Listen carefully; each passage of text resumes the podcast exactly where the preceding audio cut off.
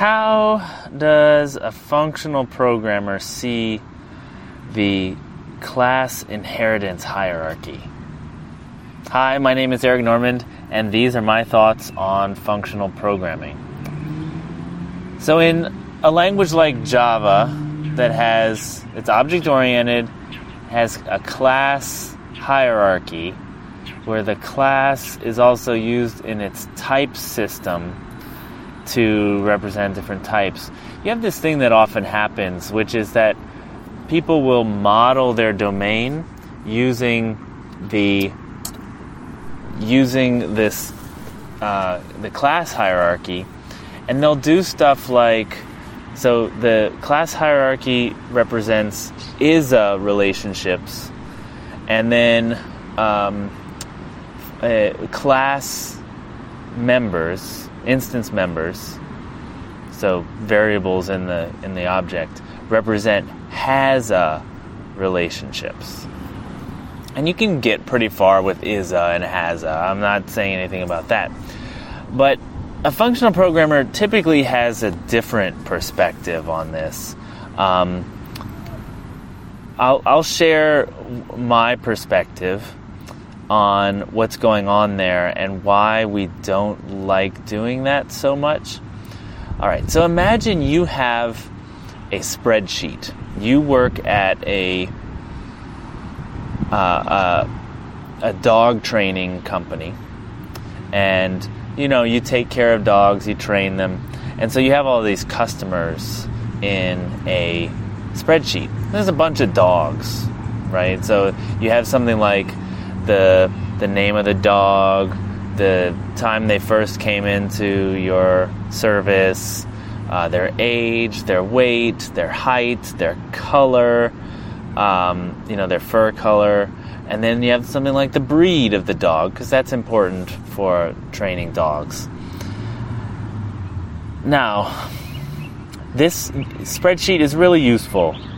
You can sort it in different ways.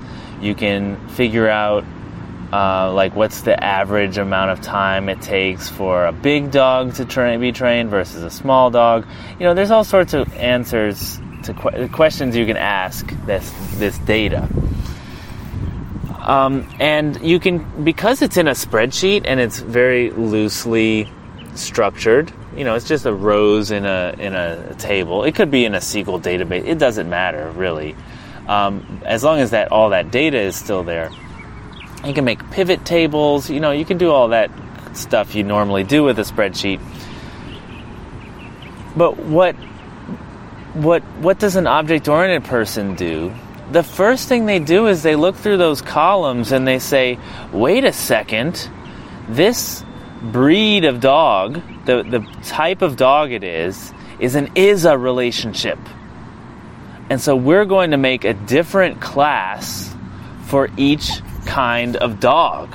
And they do this and, and then make a dog the super class or maybe a, an interface. And it'll have all these, you know, all the data in about a dog is going to be like, uh, you know, getters and setters on on the on the on the class. Okay. So what is happening is they are a priori, without any use case, plucking one field out of this one one column out of the spreadsheet and making it a static thing. Like when I say static, I mean it is hard coded. They are hard coding, you know, husky and bulldog and shih tzu and chihuahua and etc and they're they're hard coding those as subclasses.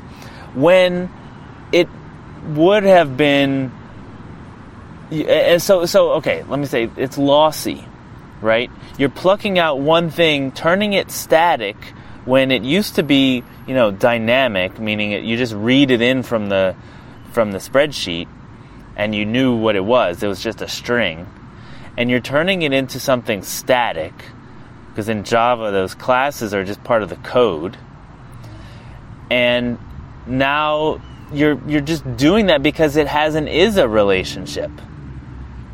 And you're you're missing out on all the possible things you could have done when it was just data.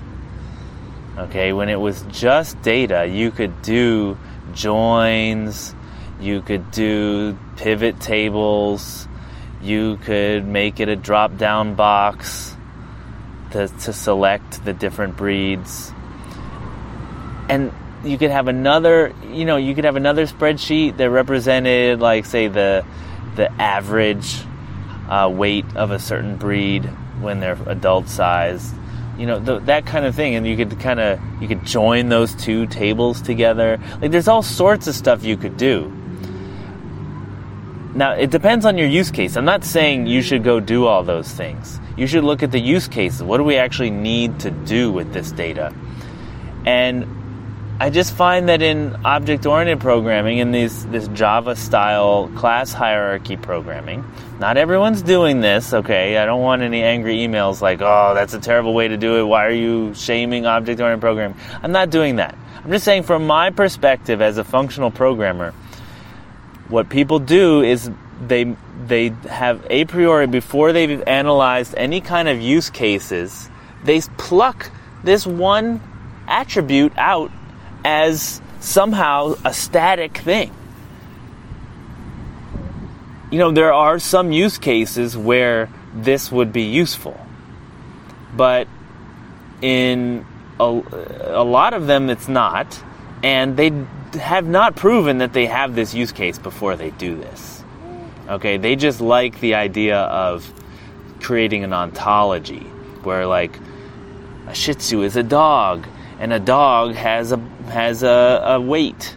You know, that's not, you know, that's not your job.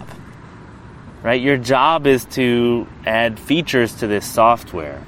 And the features you have to add are like generate a report for the owner about like how much money we're making or how many dogs of this breed we've serviced and how many dogs of that breed. I mean, this is it's a totally different totally different game. So a functional programmer just sees that as just another column, just another piece of data. And there's no need to create this is a hierarchy. There are some times when is a hierarchies are exactly what you want, where you want polymorphism, right? So in, um, I mean, just as an example, like you might have different date formats, you know, and you want to say, well, these are all dates. I want to be able to treat them. I want to be able to convert all of these to like a Unix timestamp. And I don't really care what kind of date I have. I just want it to. I just want it to work. Um, I don't want to have to write different code paths for every single, you know, kind of date there is. Um, I just want it to be polymorphically give me the timestamp, and that's you know that's something that you have to do sometimes. Uh, but that is a uh, using a specific tool for a specific use case. Um, because you don't actually have a table view of your data. Once it's in a table, man, you're you're good. You don't need you know, that is the modeling, right? I mean, a SQL database table, like you have this amazing high level language for doing all sorts of cool operations with it. Um, to turn this into some kind of class hierarchy is almost criminal. There, I said it. It's like it's like you're, you're, you're throwing away the power that you have. All right, my name is Eric Normand, and this was a thought on functional programming. Um, if you agree, if you disagree, uh, please let me know. I love getting into discussions with people. You can email me at eric at lispcast.com. Uh, you can also follow me on Twitter where I share all sorts of these thoughts in more bite sized form. That's uh, you can follow me at Eric Normand. Uh, also, I'm on LinkedIn if you want to get into that. Uh, connect with me on LinkedIn at Eric Normand. I share stuff there too. Awesome. See you around.